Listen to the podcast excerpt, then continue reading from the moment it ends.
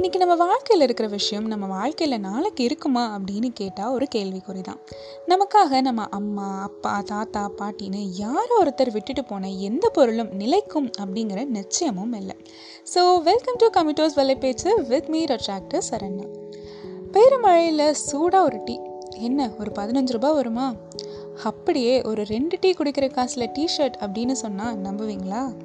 இன்றைய கதை அப்படிப்பட்ட ஒரு நபர் பற்றி தான் Faisal Ahmed ICT Indian cloth report அப்படிங்கிற ஒரு டெக்ஸ்டைல் ஃபேமை நைன்டீஸ் ஃபார்ட்டிஸில் உருவாக்கின ஃபேமிலியிலேருந்து வந்தவங்க தான் அகமத். செவன்டீஸ் அண்ட் எயிட்டிஸில் அவ்வளோ அழகாக போயிட்டு இருந்த பிஸ்னஸை அவங்களோட இரண்டாம் தலைமுறையினர்கிட்ட வர்றப்போ பொறுப்பாக பாதுகாக்க முடியாதனால குடும்பம் கடனுக்கு உள்ளாக்கப்படுது.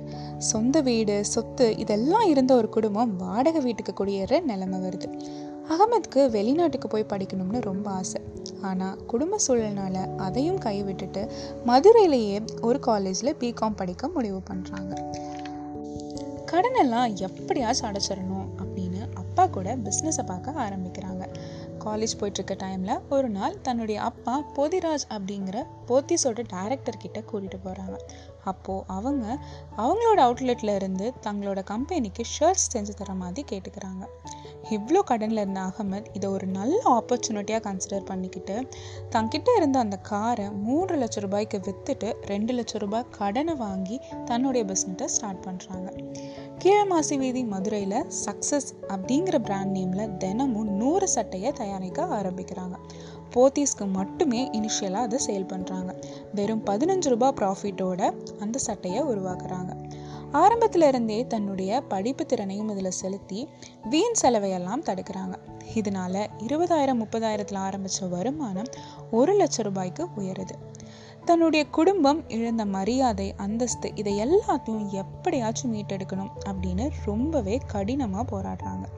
கல்லூரியோட மூன்றாம் வருடத்திலேயே ஒரு புது கார் வாங்குறாங்க. வெறும் ஏழு மிஷின் மூணு டெய்லரோட ஆரம்பித்த அவுட்லெட் நூற்றி பத்து எம்ப்ளாயியோட தினமும் எட்நூறு சட்டை உருவாக்குற ஒரு நிலைமைக்கு உயருது. போத்தீஸ் மாதிரியான முப்பது கடைக்கு விற்பனையும் செய்யப்படுது. அடுத்த வருஷமே ஒரு பிராண்ட் அவுட்லெட்டை மதுரையில் ஆரம்பிக்கிறாங்க. அடுத்த ஆறு மாதத்தில் ஈரோட்லையும் தொடங்குறாங்க. இரண்டாயிரத்தி பதிமூணாம் ஆண்டின் முடிவில் அஞ்சு அவுட்லெட்டை தமிழ்நாடு முழுவதும் ஓப்பன் பண்ணுறாங்க ஆனால் அகமது எதிர்பார்த்த விற்பனை எங்கேயுமே நடக்கலை. மறுபடியும் உருவாக்கப்பட்ட கோபுரம் தரைமட்டமாக்கப்படுது. ஒரு லட்ச ரூபாய் விற்பனை ஆகக்கூடிய இடத்துல தினமும் எட்நூறு ரூபாய்க்கு மட்டுமே விற்பனை ஆகுது இதை எப்படியாச்சும் சரி பண்ணணும் அப்படின்னு நினச்சி buy one get one free அப்படிங்கிற ஆப்ஷனை கொடுக்காம ஏழு சட்டையை ஆயிரம் ரூபாய்க்கு விற்பனை செய்ய முடிவு பண்ணுறாங்க தரைக்கு வந்த கோபுரம் மீண்டும் உயர்த்தப்படுது. இதுக்கப்புறமா எடுத்து வச்ச ஒவ்வொரு அடியையும் சரியாக திட்டமிட்டு லாப நோக்கத்தோட கையாளுறாங்க அகமத்.